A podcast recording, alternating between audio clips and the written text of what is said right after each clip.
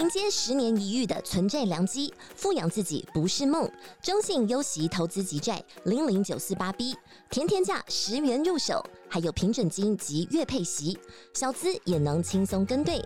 零零九四八 B，投资就是发。五月二十二到五月二十八号飞跃募集，一同债线王者新高度。投资一定有风险，基金投资有赚有赔，申购前应详阅公开说明书。为什么要有余电共生呢？那台湾的西部基本上它的日照条件都相当好，所以它很适合发展太阳能。那么全国的这个日照的平均值啊，我们就叫做三点六度瓦每天。那台湾的西部沿海呢，这个部分就会高到三点八到四点零，远高于刚才说的这个平均值。所以呢，在台湾的西部沿海呢，事实上就是适合太阳能。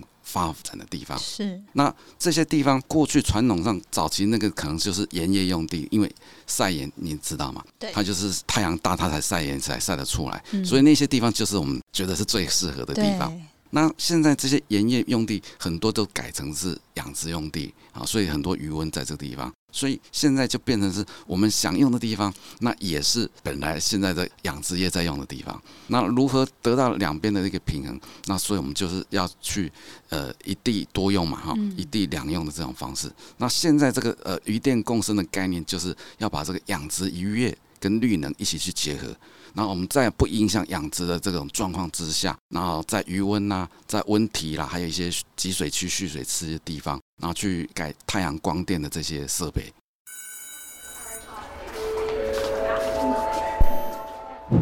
Hello Hello，我是 Janet。你的人生还没有下课，因为我将在这里跟你分享那些学校没教的事。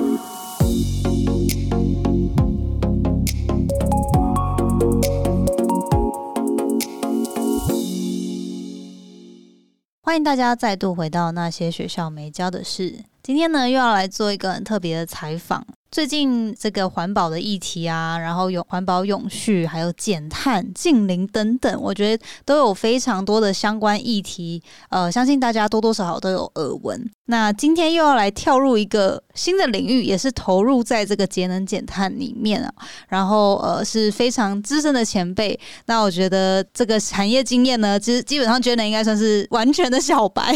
今天呢，就很荣幸邀请到太阳光电产业协会的理事张维策。还有监事李慧平两位先生来跟我们分享一下关于这个余电共生，还有能源转型哦，这些关于这个如何透过余电共生还有能源转型来帮助台湾的企企业这样子的议题。那我觉得，因为这个太阳光电啊，还有余电共生这个主题，其实是专业度非常的高的。那也是那些学校没教的事啊，除非说有一些听众他是从事相关的领域哦，他可以才会有比较多的这种相关。工程的背景知识。那今天我觉得很荣幸，就邀请到呃张理事还有李监事来帮我们分享相关的产业的知识，然后也谈一下台湾在这一个领域里面的况。好，那我们就热情欢迎两位来宾。谢谢。那首先我们是不是先请呃理事这边先帮我们做一个自我介绍？哦，可以可以。我现在是在呃一个外资啊啊是德国的外资啊，叫天鹰资本。那其实从事再生能源大概前后已经有六年的时间。之前我大部分都在营造业啊，还有工程啊。那在国外待了一段时间了，所以回来之后加入再生能源都在外资，所以当然是从外资的角度可以看到一些啊台湾的投资环境，还有一些呃再生能源的一些机会。那当然，本身我也是台湾人啊，啊，所以也会很关心台湾这块土地它的成长，还有对于再生能源它对它的影响。哦，所以我想两个角度，我可以从这两个角度，也许是跟大家分享一些我的感觉。太好了，谢谢。好，那么也欢迎李监事帮我们自我介绍一下。主持人呃，张理事以及各位听众，大家好啊，我是李慧平呢，我是台湾太阳光电产业协会的 TPVIA 的监事，那也是呃海利普电子的执行长。那我在太阳能行业呢，已经有二十年的工作经验了。那早期在这个行业，我是在它的上游。这个是叫太阳能的这个元件制造业，那这个是什么？这主要是做出口台湾的这个电池模组元件到海外的这个工作为主。那近十年呢，主要是在下游这个系统呃发电业的这个部分。那主要工作就是来开发台湾太阳能的这个发电站啊为主要的工作。呃，海利普这家公司是在于太阳能行业里面的这个营造制造商以及系统整合上的这个桥动。那主要工作就是太阳能光电的电站开发、那建制以及二十年长期的这个电站的运维管理的工作。嗯嗯嗯，好，那今天就很荣幸欢迎两位哦，来跟我们大家聊一下关于这个再生能源、太阳能，还有这个余电共生这一些，听起来我就已经觉得哎有点逗懂，比较专业的一些产业知识。好，那我觉得因为近期其实相我我觉得相信台湾，我们大家虽然说。就疫情嘛，那大家都关在这边，但是我觉得大家应该都会开始关注到关于这个近零碳排啊等相关的议题。那台湾其实也有承诺，二零五零年哦要成为一个近零且非核的家园哦。那蛮好奇，想要了解，就是呃，目前台湾的在使用这样再生能源的呃现况，比如说有没有什么过往你们呃，因为在产业都是张理事这边是六年多啊然后李监事这边近二十年哦，都投入在太阳能这一块。好，那台湾在运用这一些再生能源的过程当中，有没有什么特别需要被解决或克服的的问题？就是应该想要了解现况如何啦，因为我觉得这个是一个，除非在产业里面。不然好像完全不太会知道这个呃现况的知识。这样，我觉得这个问题很大，呃，很广，因为再生能源其实。我们从全球来看，已经不是台湾的问题了了哈。台湾呃需要再生能源啊，那整个全球更需要再生能源啊。所以我觉得这个议题其实嗯已经很早就已经浮上台面哈。早在大概十五年前啊，台湾就开始在准备做这个这个事情啊。更何况刚 Simon 有提到，呃，他其实二十几年前我们其实那时候都在出口太阳能板啊，因为国外早就已经。在面对这个问题了啊，渐渐的，现在整个全球也开始在正视这个问题。当然，遇到的问题很多，嗯啊，然后要克服的问题也很多。那政府也是在很全力的在支持。那同时一边走，也一边在学习国外的经验，也一边在看台湾的状况，做怎么样的调整，才能是最适合台湾发展这个所谓的再生能源。呃，如果是以全球来看的话，这个再生能源发展最就是说可能楷模或者说走在最前面，一般来说都是参考哪个国家？这样讲吧，在行业里面呢，市场现在呃跟它制造业里面规模最大的部分，那是在中国大陆。哦，但是如果说真的在安装市场里面呢，呃，事实上大家仍然是以台湾的来看呢，仍然会看看美国市场是状况。哦，是是是是，美国市场，嗯，这个倒是确实啊。欧美都是走在最前面了，嗯嗯，啊，那所以欧洲跟美国到目前为止，其实他们的不管今天是装置容量，或者是说他们的技术，或者是说从他们走过的经验跟法规跟什么，有些他们第一期的太阳能板其实都已经面临到退役这个，那我们现在才刚开始嘛，我们还没有到退役，那他们是所谓退役就是大概二十年。哦，是哦，是是是。是是因为说可能技术上整个更新，加上那个设备需要太旧换新，所以大概就是抓二十年吗？还是以技术水准来看的话，事实上现在的太阳能板基本上二十年、二十五年都不是问题。嗯，啊，那事实上很早就已经是这样了。所以事实上说二十年淘汰掉，其实以台湾现在的发展，那那可能是二零三零年、二零三五年以后的淘汰的那个市场，在那个时候，那短期之内现在看到的这个市场跟跟全球市场来看呢？仍然是在于蓬勃发展。那至于说这一个市场来看，太阳能这些模组啦，这些产品其实寿命都非常，技术事实上都超过二十年，绝对没有问题。是是是。对，二十年已经可以发生非常多事情。是，对技术上的更新啊，等等，都都会变化很多。这样，因为就是台湾毕竟土地面积就是比较狭窄嘛。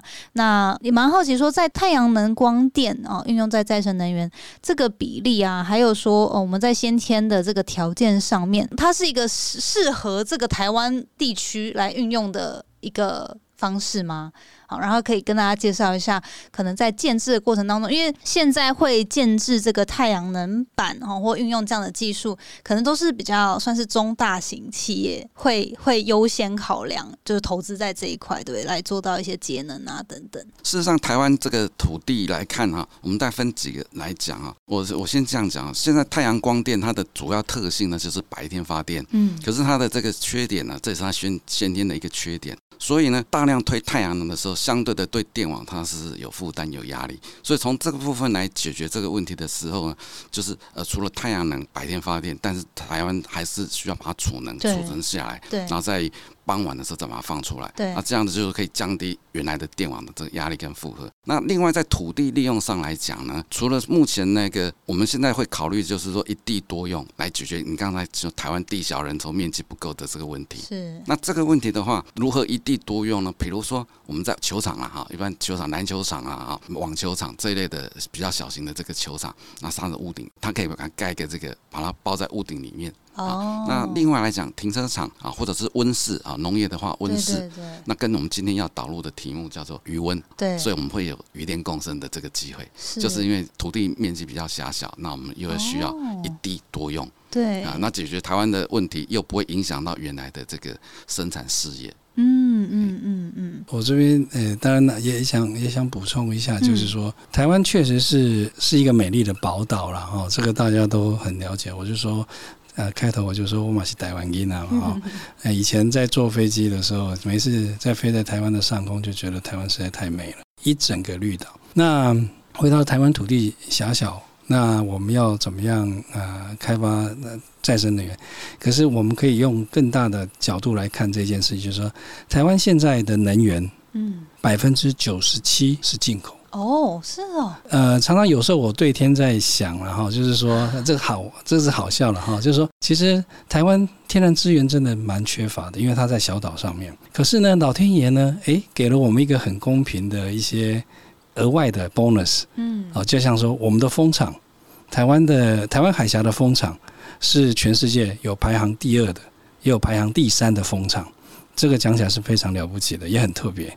所以为什么全世界所有的呃风场的投资商都在台湾？那台湾的太阳不会比别人小，嗯，好，跟我们隔壁的任何国家，我们的太阳都一样大，对。所以有这些天然资源，其实我们当然本来就要好好的利用。有了这些天然资源，我们就可以减少我们对外面的依靠，嗯，好。所以再生能源除了说是一个全球性的发展的趋势之外，其实对于台湾自己能源的自主性，我相信也是很重要的一个课题。嗯，对，这哦，我都不知道哎。你你说九十七趴对的能源是都是进口的，这是经济部公布的十月十八号。今年十月十八号是包含哪些？当然就是煤啦、石油啦、天然气啦，哦，这些原料的部分。还有核能也是进口啊，哪一个是从台湾挖出来？这样讲起来就觉得很对不起台湾，但是真的平常都没有在关心这些，可是它都是非常重要的一些民生议题。然后就是只是说平常过的在台湾这个资源什么都有的时候，除非你真的被断电断水的时候，你才会思考这些问题。不然平常其实住在台湾是很幸福，就不会去思考到这些。其实长久。以以后都是大家需要呃先预先布局跟规划的，也要面对的。是是是。那我我觉得那个进入到下一题之前，其实刚刚也想要邀请两位，可不可以先帮我们多介绍一下关于太阳光电产业协会在做些什么？来先做一个简介，这样。呃，我们协会呢，早期是由太阳光电的厂商呃以及工研院一起发起成立的一个非营利式组组织。那会员组成呢，就包括了产学研各各方面的，那包括我们材料啦、太阳能电池啊、模组，还有这个系统技术。以及其他的周边材料整合成上中下游的这样的一个产业链的这个呃业者的这样的一个聚群聚。嗯，那近期呢也加入了金融以及投资人，呃，所以现在这个是个非常好的一个会员之间的一个交流平台。那协会呢也希望能够借由这些沟通呢，业者之间的沟通，那把也跟政府去做沟通，那跟社会大众一起去沟通，那也希望能够经由这样的沟通，那做有效的沟通，然后来改变民众对呃能源。的使用的这种概念跟态度。哦，是是是，那也方便请监事这边或理事这边帮我们分享，就是你们协会希望大众最想要告诉他的几个 message 是什么？这样，因为因为我觉得，呃，当然对于这个感兴趣的人，他一定会去搜寻，他可能有就知道两位所在的协会。但是对于一般大众来说，哎，他可能光对于这些能源啊相关的资讯，他并没有太了解的时候，你们最希望让大众知道的几个 key message 是哪些？我先分享一下了哈，我想最原始协会成立的时候，那时候应该是针对产业了哈。嗯，产业它如果说那时候呃成立的时候，其实是以出口为主啊，所以那产业一定会在出口的时候，一定会因为台湾是比较被封闭起来的，所以又遇到一些困难，所以需要政府这边来协助，协会就变成是一个很好的，就是把问题结合起来，然后跟政府沟通，请政府协助啊，这个是一开始的初衷。那一直到现在后期，其实开始台湾本身在发展这个再生能源了，这个时候就会遇到很多，其实呃政府的政策要要要制定，那遇到各种的困难，要怎么样去跟政府或者是跟产业这边去做一个协调，所以变协会的角色就变得更是更重要了。所以简单的讲，从我的角度，我看到的是，协会其实它是在跟政府的政策的制定会有相当上的沟通，然后还有就是每年的几乎白皮书，我们会把我们遇到的一些问题，好或者希望政府看到全世界在走的方向，我们会会有一些建议进去。嗯，那再来就是，就像我们今天在做的事情一样，我们想要让大家了解说什么叫做再生能源，我们做再生能源到底是对的事还是不对的事情，我们该与不该做。啊，这是我们现在在这个平台上面最想宣传的事情。还会有不该做的理由吗？当然是我们觉得没有，可是很很多人还不是很理解嘛。是，嗯，对这个产业。哦，了解了解。好，那我觉得很棒，这样大家就更知道说，哦，原来协会在做的事情有哪些。这样，那那我觉得先首先问一个大家或许跟听众平常来说会比较有关联的，因为在收听这个节目的人，他可能是社会新鲜人，然后刚进入职场，或者是说他也可能在职场一段时间，会对于想要转职啊，呃，会会好奇。那呃，透过节目，我们也就是采访很多各行各业的专家或者是前辈，哦，来分享。他们在产业的观察，那我觉得也想要请问两位，就是对于这个再生能源相关所需要的人才，你们有没有什么？想法就是，诶，有没有什么样的技能的人啊，或特质的人，他是在这这个领域里面最被需要的？太阳能这个行业里面所需要的人才相当的呃广泛。那从它的开始的一个制造业的部分，就会偏向于材料部分。嗯，那么呃，跟他的那些化工相关的背景的人才。但是到中游的这边的话，我们在做的是土地开发的这一部分的工作的时候，那相关的他就是希望能够有一些懂得这个。土地法规啦，等等的这些这些人才就也需要。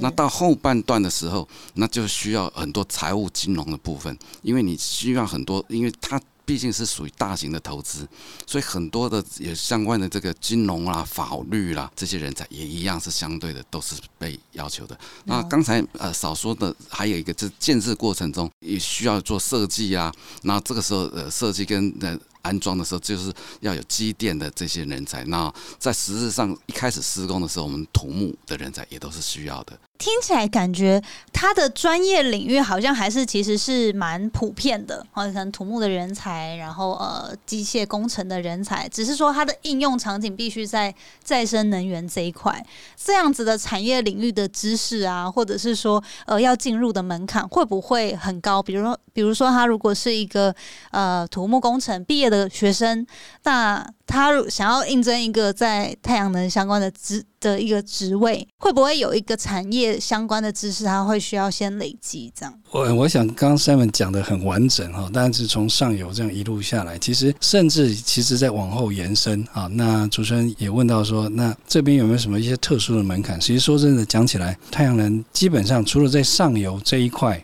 它有确实是有一些嗯太阳能板的一些技术的一些特殊的门槛之外。其实再往下走啊，从不管今天在财务，不管今天在法务，不管今天在建制，啊，在土木工程，甚至啊，我想稍微补充，刚刚三位刚好还没提到，可能我们将来会等一下会提到的，就是其实我们现在都牵扯到养殖业了，嗯，好，甚至养殖业这边我们也需要人才。对，啊，因为现在有所谓的余电共生的嘛，好，所以呢，其实现在呃也可以看到普遍的，我们呃建教合作是越来越多了啊，不管呃，我相信产业这边跟很多很多大学哦，平科大啦、海洋大学啦啊，甚至说还有一些专业的学校专门在训练呃所谓再生能源，因为它再生能源在针对机电这一块有一些比较特殊的地方。那这也需要一些专业的人才，那所以在针对这几方面，其实呃，我们产业都开始在做这个所谓的建教合作，嗯，然后再想说后期一要做二十年的维运，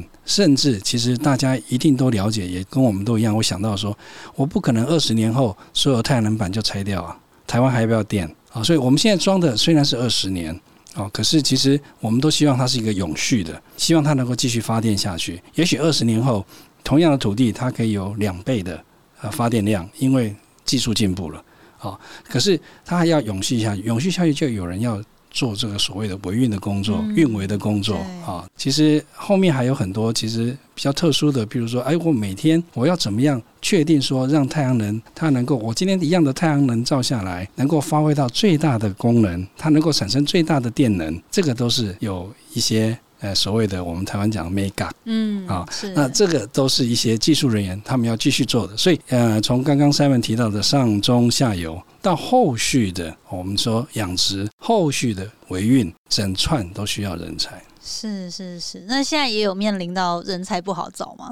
很很难找，很难找，很难找。对，哇，好，那那刚刚那个张女士这边有带到所谓的鱼电共生啊，可不可以请两位介绍一下到底什么是鱼电共生，然后它可以帮助台湾哪些地方？这样。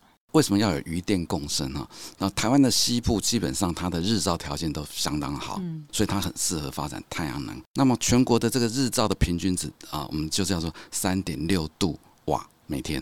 那台湾的西部沿海呢，这个部分就会高到三点八到四点零，远高于刚才说的这个平均值。所以呢，在台湾的西部沿海呢，事实上就是适合太阳能。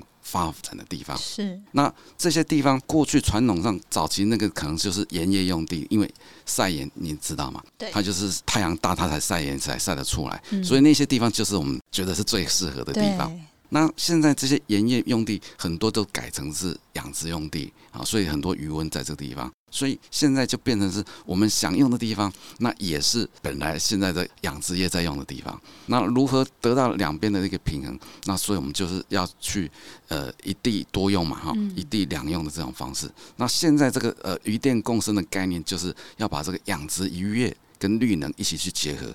然后我们在不影响养殖的这种状况之下，然后在余温呐，在温体啦，还有一些集水区蓄水池的地方，然后去改太阳光电的这些设备。是是是，其实应该是也可以这样讲了哈。从另外一个角度，就是说，呃，刚刚主持人也有提到说，台湾的土地其实确实是不足的。嗯，哦，我刚刚说台湾很漂亮。很漂亮，是因为台湾山很多，对，好，所以真正就是住人的地方其实并不大。是，那你说太阳能板能够盖在山上吗？嗯，其实我们基本上不会去碰这些国家公园或甚至是我们的森林，根本山坡地根本是是我们也不鼓励啊，然后政府也不鼓励，所以基本上我们用的地都是一般的平地嘛。所以在这个情况下，在我们土地有限的情况下，其实政府又要同时要发展再生能源，因为再生能源，呃，我们当然如果有机会也。可以再提到，其实除了说我们整个全球的趋势之外，其实是产业也非常需要。我刚刚有一个数字，可能还没有提到，就是台湾有百分之七十的 GDP 是靠出口。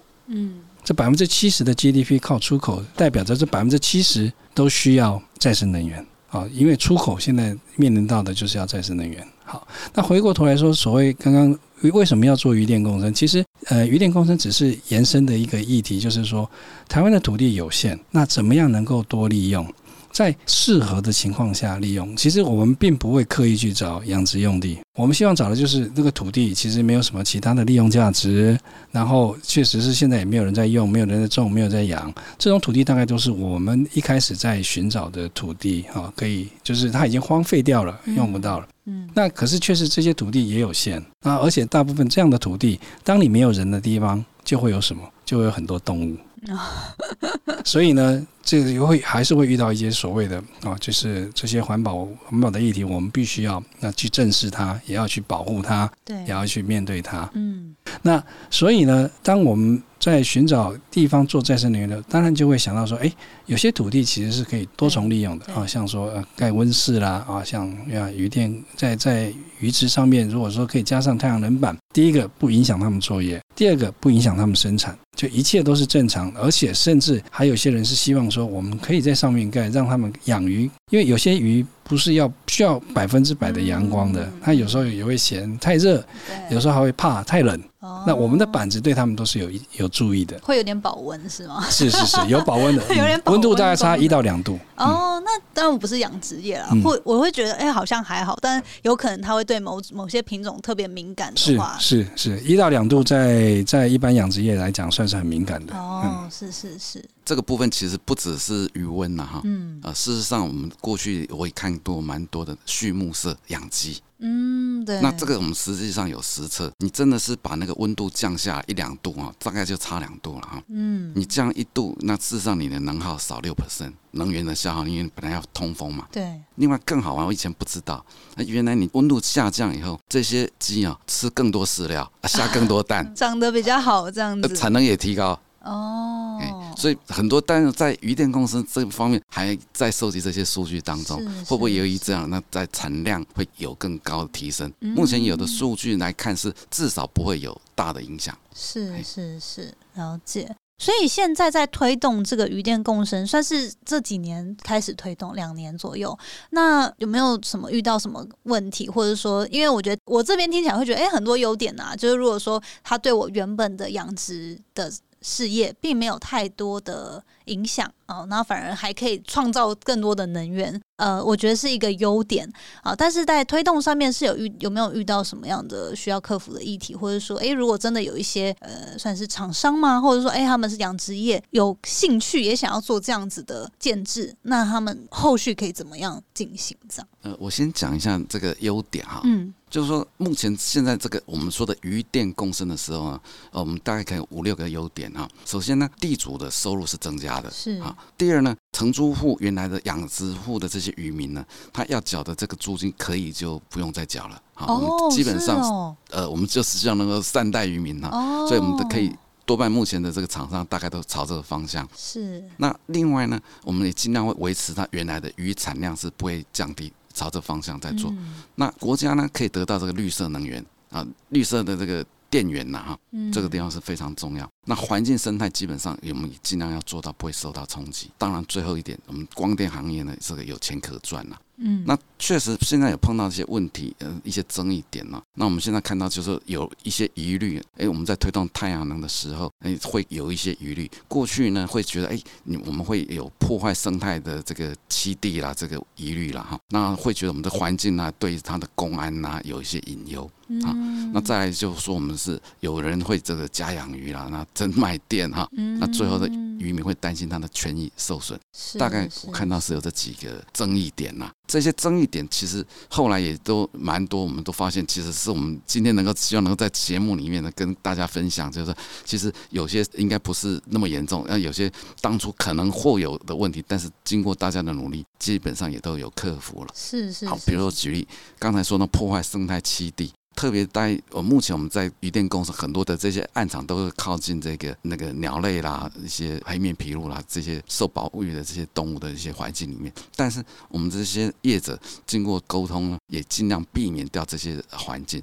所以目前来看，在这个部分，我最近还有看到的案例，在台南七股啊，也有业者修出呃很多水鸟啦跟太阳能电站共存共生的这样的一个的一个呃状况。好，嗯嗯。我讲一些比较呃普罗大众也会问的问题了哈，那一般渔民也会问问题。有做侪人来讲，啊，你种了啊这啊是啊万一落雨啊，就会帮啊有洞呢？吼，这太阳能板有洞呢？哦，真毒哦！啊，我鱼也死冤哦，有这种问题。迷失算是迷失。啊，嘛，我阿伯讲，哦，我我都被骑过啦，哎呀，更加呢啦，啊，我看不路啦，哦，各个方面啊，我主力是都会有。所以其实我们也一直想说，我们可以怎么样去跟大家去沟通这些尝试。第一个，太阳能无毒，啊，无毒，现在无毒，因为哈，太阳能的简单来讲就是单刀的铝门窗。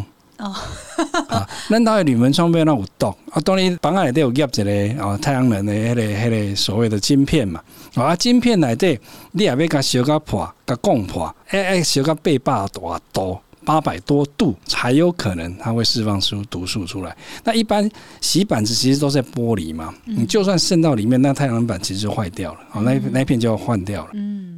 所以第一是无毒，嗯，有毒是基于讲大家要用啥，用那个化学药剂去洗板啊。可是现在已经完全禁止，不可能用化学药剂去洗板子哦，因为化学药剂要去洗板子的话就会被罚。是哦，所以第一太阳能板无毒。第二吼，诶，讲来反光这当然啦吼，你也讲拄好一个角度，冇迄个可能，毋过迄个角度作祟吼。我举个例子吼，诶，美国有一个诶较有名迄个迄个机场。它机场哦，应该是上惊反光的嘛，哎，啊，机场移民定多大太阳能板，啊是安怎？因为太阳能板伊是吸光的，伊是要吸光的啊，伊的目的就是要把这光能吸入来啊，伊那有可能会被反射出去，哦，不小心才会反射出去嘛。啊，当然我是尽量把它吸进来啊，所以反光哈，最多是它的边框啦，因为边框是铝框嘛。可是边框铝框刚装进去的时候是新的，当然新的新很 shiny 哦啊，嘿，免过一礼拜了，过两三天也黑灰尘啊，上面起了，啊都无无要更啊了，没那么 shiny。对对对，啊，当然这些种种，这只是呃其中的几个例子，就是说我们当然都希望说，其实其实政府现在一直鼓励，也不是鼓励的，也是也是强制说，我们所有的。嗯，投资商或开发业者到这些地方要去做开发的时候，一定要做充分的说明会，嗯，哦，然后把所有的里民呐、乡民呐都邀去邀请出来，哦，然后甚至请地方的绅士大家一起沟通讲解，他们如果有什么疑问，我们就是在现场就回答。协会也在做这件事情，其实很多政府单位也都在做这件事情。就是想教育大家说，你们有什么问题提出来啊？金价是严重的波啦。可是养鱼这一块，当然有很多知识跟特殊的技术是我们不知道的。有些鱼种也许不适合啊，有些鱼种是非常适合啊。我们在安装或者是我们在设置的时候，其实就会先跟这些渔民充分沟通过了。嗯，所以其实如果这个呃余温它做这个鱼电共生的话，其实最直接影响应该就是这个温度上面的影响。但是如果说下雨啊等等，它是不会造成有什么因为这个太阳能板而带来什么其他化学上的一些排放，这样那就是一般的下雨而已了。哦，我觉得这个破解迷思的这一块很棒，因为这个应该就是大家大众就会有这样子的，大家都会 第一句话都说你这我懂了，对对对。我上次有一次，甚至有一次在做说明会的时候，我自己用我的舌头去舔那个板子，我今天阿伯这不懂了，我脚你看。是是是，因为可能大家想到什么电路板啊、晶圆，就会觉得它感觉有一些化学的东西。是是是哦，那我觉得这很棒，就是第一次我的节目有的那个三三个语言一起，又又英文又台语又中文，非常的那个丰富。好，我自己这样听下来哦，觉得对于太阳能还有余电共生更有一些了解。那也想要请两位分享，接下来在推动太阳能跟余电共生未来。有没有什么展望啊？那身为一般的市井小民，或者说，哎，他如果是一些企业里面比较有决策的人，哎，对于他们来说，又可以怎么样去响应，或是更加的参与？这样，我们再看这个未来的展望啊，一电共生跟太阳能展望啊。事实上，现在的目前的这个目标呢，是呃三点五个吉瓦。那目前现在政府到现在做了将近的去年年底做了差不多两百八十这个 mega 瓦。那达成率差不多是八 percent，那离目标仍然有一大段路要再继续努力。嗯，那这个部分呢，我们必须说哈，现在看到的这样的八 percent 啊，啊不到十 percent，仍然是我们业界先进呐，以及政府过去共同的努力，才看到这样的一个成果。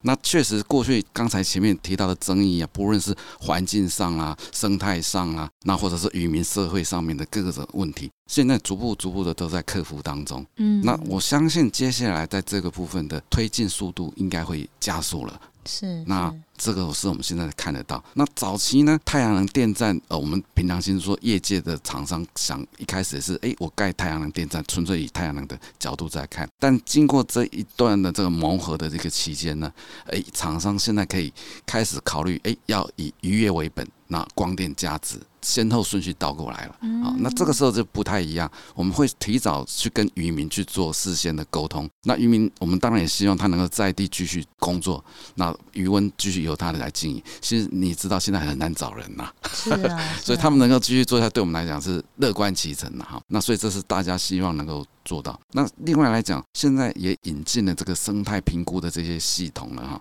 所以整个操作模式就越来越成熟。那我们希望这个推动上面未来是朝。朝向更好的方向，接下来要继续推进，那还有一些部分还要再加强，因为过去这些区域呢都是比较靠海边，比较没有呃电网的这些部件，那未来这个部分那仍然是有待再加强，然后在海边呐啊靠近这个部分，特别是这些高压、特高压的这种系统，还需要政府来协助。来来补助做这个动作。那么，如果说未来在产官学这边研发的这个概念来看这个事情的时候呢，呃，事实上太阳能基本上是个很烧钱的行业。那太阳能的投资人其实基本上相对的比较资金雄厚一点。嗯，那。事实上，台湾的渔业跟太阳能碰撞在一起，呃，我会建议这个渔业这边应该多善用这个机会啊，利用太阳能来提升我们的渔业。啊，过去渔业我们在喊说渔业要做这个智慧渔业，或者渔业四点零等等等等，为什么我们不善用这个太阳能的这个厂商的这个力量，来往这个方向继续推动？那事实上，我们可以，我们相信我们太阳能厂商也在这一个部分愿意去做支持。刚才张理事有提到啊，我们考虑的建造合作啊，等等等等，事实上都在投资我们资源，希望把刚才这个人才的部分，不只是在太阳能，包括到养殖的人才，也是我们带投资的一个对象。另外来讲，余电共生，哎，也可以导入。智慧化 AI 啊等等这些技术，那这又把那个那个刚才没有提到资通的这个人又拉进来了。是，那这个部分又可以看得到，呃，也有厂商评估，也他们自己做过这智慧渔业的这个部分，那发现哎，它可以节省三十 percent 的这个现场监控的这个时间呐。那另外呢，渔业的货量哎，有机会再提高三十 percent。哦，哇哦。那所以就是说，呃，我们可以借由这样的一个机会，让渔业走向的智慧化，那这个方向，呃，我倒是乐观其成，就是说。渔电公司，说不定就叫做智慧余电共生啊，朝这方向应该是对台湾是有利的。是是是，就我自己很好奇，说，因为我是我自己本身也是台湾台湾长大，然后大学毕业后有去美国待了七年的时间，这几年疫情又搬回来。那对我来说，我会觉得说，哎，这个再生能源它可能就是一个不可避免会发展的方向。那我很好奇，在台湾哦，当然我们就我理解啊，以前可能那个书也没有。读的特别认真，那可能就是有可能风力发电、火力发电、核核能发电。好，那想要了解，就是两位在看太阳能未来在台湾的发展，是不是其实就是一个大家必须得学习怎么样跟进的一个事情？因为毕竟太阳的能源是未来，就是至少比较不会觉得说哦哪一天突然消失嘛，然后可能带来的一些。我不知道这比较起传统，我们台湾现有在用的这些发电方式，太阳能是不是对我来说，我会觉得，哎，它好像是一个比较环保啊，然后也用一个太阳的资源嘛，就是说，哦，好像比较不会哪一天突然不见的啊，所以我就会觉得，哎，这个发展应该就是不管怎么样都得投入。但我也想要了解，就是两位在这个产业呃比较专业、比较资深，你你们在看太阳能未来在台湾的发展，你觉得是？是不是就是势不可挡，还是说这个这个说台湾大家在看待这个事情的看法是什么？这样，第一个，我觉得这是一个，我不要说光指太阳能了哈，当然我们今天谈的大部分都太太阳能嘛。那太阳能就是再生能源里面目前来讲就是最稳定，嗯，然后最啊等于是再来的二十年。在太阳能都是以太阳能为主的一个呃再生能源的发展，哦，所以以全球的趋势来讲，啊，那太阳能是一定继续发展下去的，啊，这个是是毋庸置疑的。我举一个数字来讲，也许大家还不了解了哈，呃，我们台湾大概现在以太阳能来讲，一年大概是两个 Giga 瓦在建制啊或发展啊，两到三个 Giga 瓦。中国大陆是每年一百个 Giga 瓦。哇。所以呢，这个是一个简单的数字的比较，但中国很大，嗯，好，那台湾土地确实是有限。好，可是不管怎么样啊，这个是一个全球的趋势啊。当然，也许中国只是我刚举的例子，那美国一年也是四十五个 G 港。哇，中国比美国更多呢！当然，当然，当然，当然啊！就是说，中国它这一块倒是发展的很快了。刚刚那个我们三文博士也有提到哈，就是呃，中国现在在这一块的进展是确实是蛮前进的。可是你看到美国、看到欧洲，其实量都很大了哈。所以第一个，这是一个全球的趋势。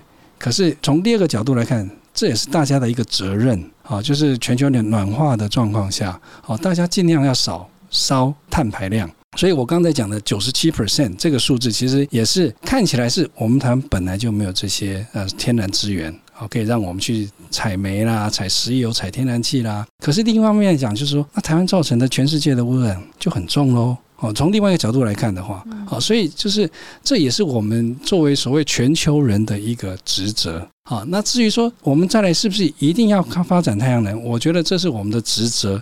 也是全球的一个趋势，再加上我刚刚有补充的，就是说台湾百分之七十的 GDP 是出口，所以台湾其实生存很仰赖出口啊，我们的收入仰赖出口。是百分之七十的出口，是不是代表着说百分之八十的人或家庭都仰赖这百分之七十的出口的这些赚的钱？嗯。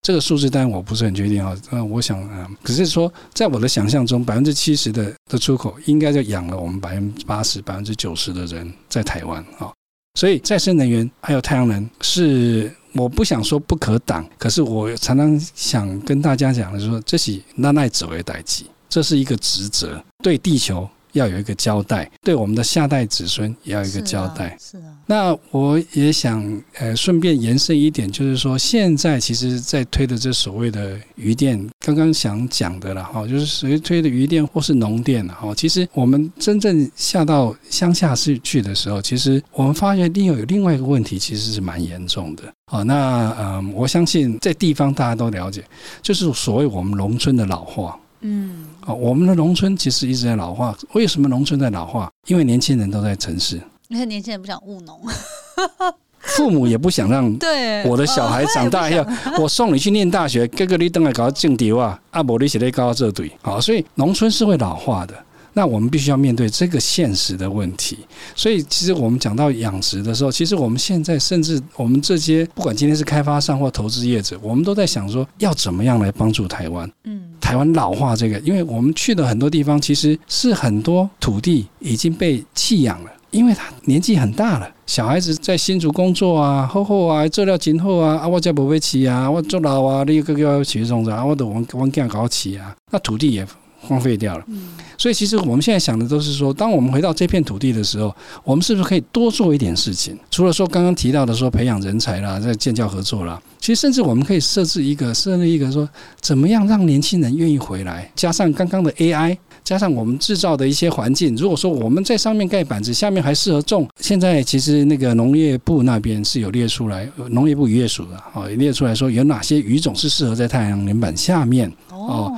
就是养殖的啊，呃，生产的，然后它可以达到什么样的生产的那个比例哈？这个约署都有在做这件事情。所以针对这些物种，我们不管以后是台湾自己要用，或者我们甚至可以用来出口，其实我们都可以成立一个所谓青年的那种就业中心。其实很多年轻人对养殖是有兴趣的，只是说他现在回来养，他可能赚不到钱，那不敢回来养，他只好留在都市里面工作。像这种情况，其实我们都希望说。我还是讲那句老话了，我是台湾人，我都不希望看到台湾的乡下以后就是就荒废掉了，阿德伯朗进来嘛，好啊，所以要怎么样鼓励这些年轻人回来，可以跟我们产业来合作。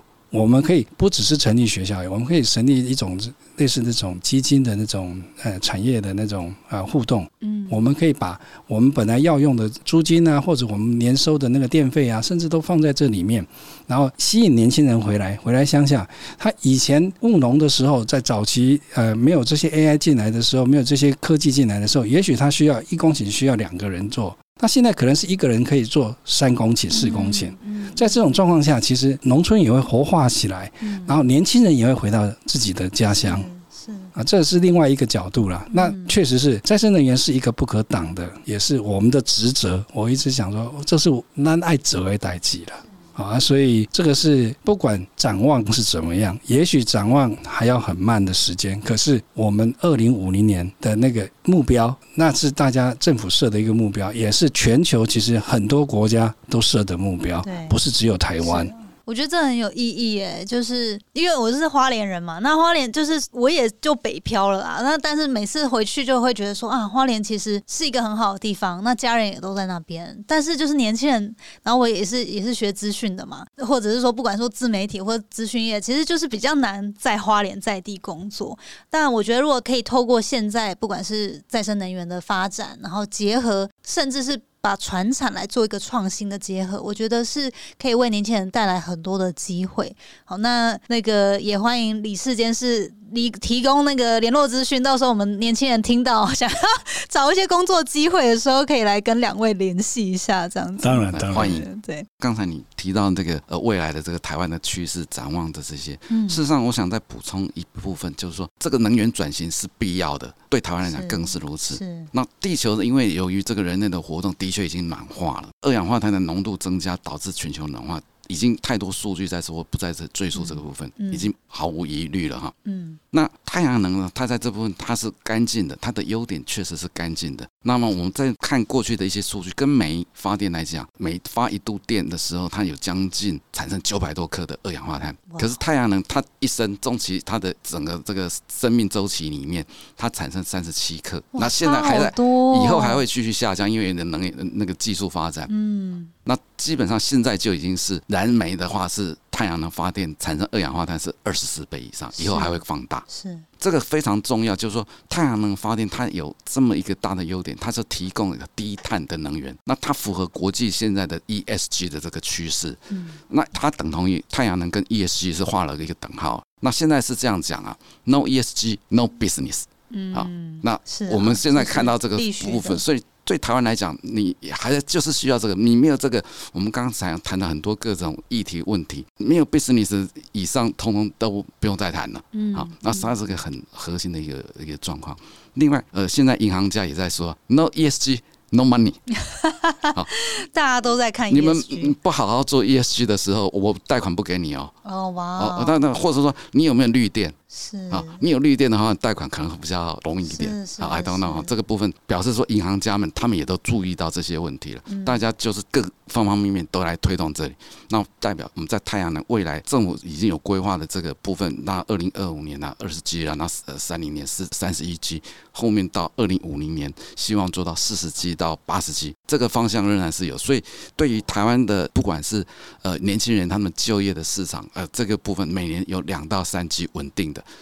在台湾，那当然我们当然更希望，就是以后我们可以跨出台湾啊，像刚才有提到一些海外的这些市场，也是未来我们希望能够借由这一波在台湾累积的这个经验跟知识，那希望以后能够把我们这个行业走出台湾。嗯，好，我觉得很有意义，但是真的是平常大家都比较少会接触到这这个产业的知识，那也很开心。太阳光电产业协会呢有机会来节目跟大家分享这样子的讯息，因为我觉得年轻人就都在忙着讨生活嘛，比较不会去知道有这样的讯息。但我觉得真的是大家努力，可能二。现在像像我这一辈啦，可能三十多岁，也会开始思考说自己能做些什么来帮助自己的家乡。嗯，那我觉得如果结合太阳能，结合 ESG，然后甚至可以为船产带来一些突破，为未来的台湾年轻人带来一些新的机会，好发展的可能性啊，甚至收入提高啊，出口的这些提升，我觉得都是非常有意义的。我觉得相关的更多资讯，我们也会把协会的连接放到资讯栏，那大家可以再去搜寻跟参考。那呃，协会是不是也会办一些活动或者是说明会等等，是大众也可以去参加的吗？目前来讲还没规划。我们在产业会跟工研院那边。都会办这种类似的互动，可是也许不是那么针对普罗大众了哈。所以那当然，这个我们回去也可以跟协会提提看，就是说，如果说我们定期，呃，其实不止协会啦，这个产业还有工会哦。现在目前大概有六个工协会，呃，尤其在再生能源这一块，那我们六个工协会其实可以定期来举办一些，就是说明会啦，让大家了解一些呃实际的状况。蛮好奇，这六个工协会加起来的会员人数大概是数百人吗？还是不是？这个大概都是以公司行号哦，公司行号，了解了解，对。对，所以的确，我觉得就是我也是透过今天才可以更知道相关的资讯。那也很期待未来年轻人们他有一些管道可以更加了解。那不管在日常生活中，我们更做到一些节能减碳啊。但我觉得在知识观念上，可以更用比较 open 的心态去去了解、去接受。然后，因为我觉得改变就是必须的。然后，再生能源是一个非常重要的议题。然后，每一个人都有这个教育自己的一个。责任嘛，好，让那有这些管道跟资源，我觉得分享给听众们这样子。好，那最后呢，就是所有的来宾都会问他们这个问题啊，那可能跟我们今天的太阳光电比较没有关系，不过也是很好奇，呃，想要请教两位，就是一个比较软性的问题。如果有机会呢，两位可以给年轻时自己一个建议，有没有特别想对几岁时的自己说什么？这样？其实这个问题当时写在那个。访纲里面的时候，我我我想了一下了哈，那其实这个问题还蛮大的，那也蛮广，也蛮蛮深的，我也不知道该怎么回答。那我后来就是想说，也也许比较懒惰，然后用一个比较简单的方式回答了哈。第一个，所谓的年轻，那定义年轻啊，所以我说我现在还很年轻，所以我给我现在的一句话就是，只要是对的事情，就努力去做。那个李氏应该是。工程人 就开始抓那个文具的漏洞。嗯，现在也很年轻，没错，的确两位也都很年轻，但我觉得很棒，做对的事情哦。好，那那今天是这好，那我。我想给我比较年轻的时候，刚踏入太阳能行业的那个时候的我，那个时候刚好差不多四十岁，因为二十年了嘛。哇，哎，你看不出来。谢谢。是是是。好，那那个时候进入台湾的时候的背景，台湾真正做太阳能的，虽然刚才有提到很多各行各业，它是跨领域的一个一个一个一个事情，但是真正做太阳能的这个专业人才，其实在那个时代是非常稀稀缺的，是，而市场也不明确。呃，会不会有这个市场还不知道啊？那个时候这个京都议议定书啊，才刚出来以后没多久，所以大家还是在怀疑这个二氧化碳不一定呃那么高啊，还是一直很多学术争议的那个环境背景之下。那在那个时候，我们正好面临，哎，要不要踏进这个太阳能行业，或者我继续维持在一些消费电子行业里面去打自己的直癌的选直癌选择上面有有很多机会嘛，哈。那不同的方向，呃，都好像都不错。后来我决定还是踏进太阳能这个领域来进行这个呃事业的推走。那所以呢，呃，我是想给当时的自己这样讲一句话，没有错，勇敢的选择太阳能这个行业，这是对的方向，坚持你最初的信仰。哇，那可能当时的一些股票多买一点，这样相关产业股票可以多买一点，这样这是一个趋势。对，但我但我觉得也很佩服两位，因为真的在一个产业它是很新兴状态的时候，它又是创新又要推动过程当中，其实都会遇到很多的困难。那就连现在，我觉得连欧美都已经在推了，台湾其实也还是相信有很多的声音啦。对，但但我觉得这个就是透过节目，也希望跟大家分享，就是。我们都包容各种声音，也允许自己有不同的想法跟意见，但是最重要的是可以多方去学习、去接触，然后去了解。做对的事情，我觉得两位给的建议就是非常的棒。那今天就非常感谢啊两位来上节目，跟我们分享关于太阳能、与电共生相关的产业知识哦，还有一些资讯。最后，如果大家想要更加的了解，不管是协会在做的事情啊，或者是呃未来它可能是相关呃在这个再生能源相关的人才，他们想要可能更加的跟协会有一些呃交流，或者是说呃对互动的话，最方便的方式就是透。过过你们官网去索取相关的资讯吗？是。好，那而且你们有一些社群媒体吗？还是主要就是官网？主要是官网。官网。不过你这个建议很好，回去。年轻人可能都是先查一下 脸书啊、IG 什么之类的。是是。好，那非常的感谢两位今天的时间，那非常期待。我觉得这个再生能源的议题，就是大家都必须得去了解、去面对了。那感谢两位投身其中哦，然后推动这这些事情在在台湾这样。好，那就再次谢谢两位今天的分享。好，谢谢主持人，谢谢主持人。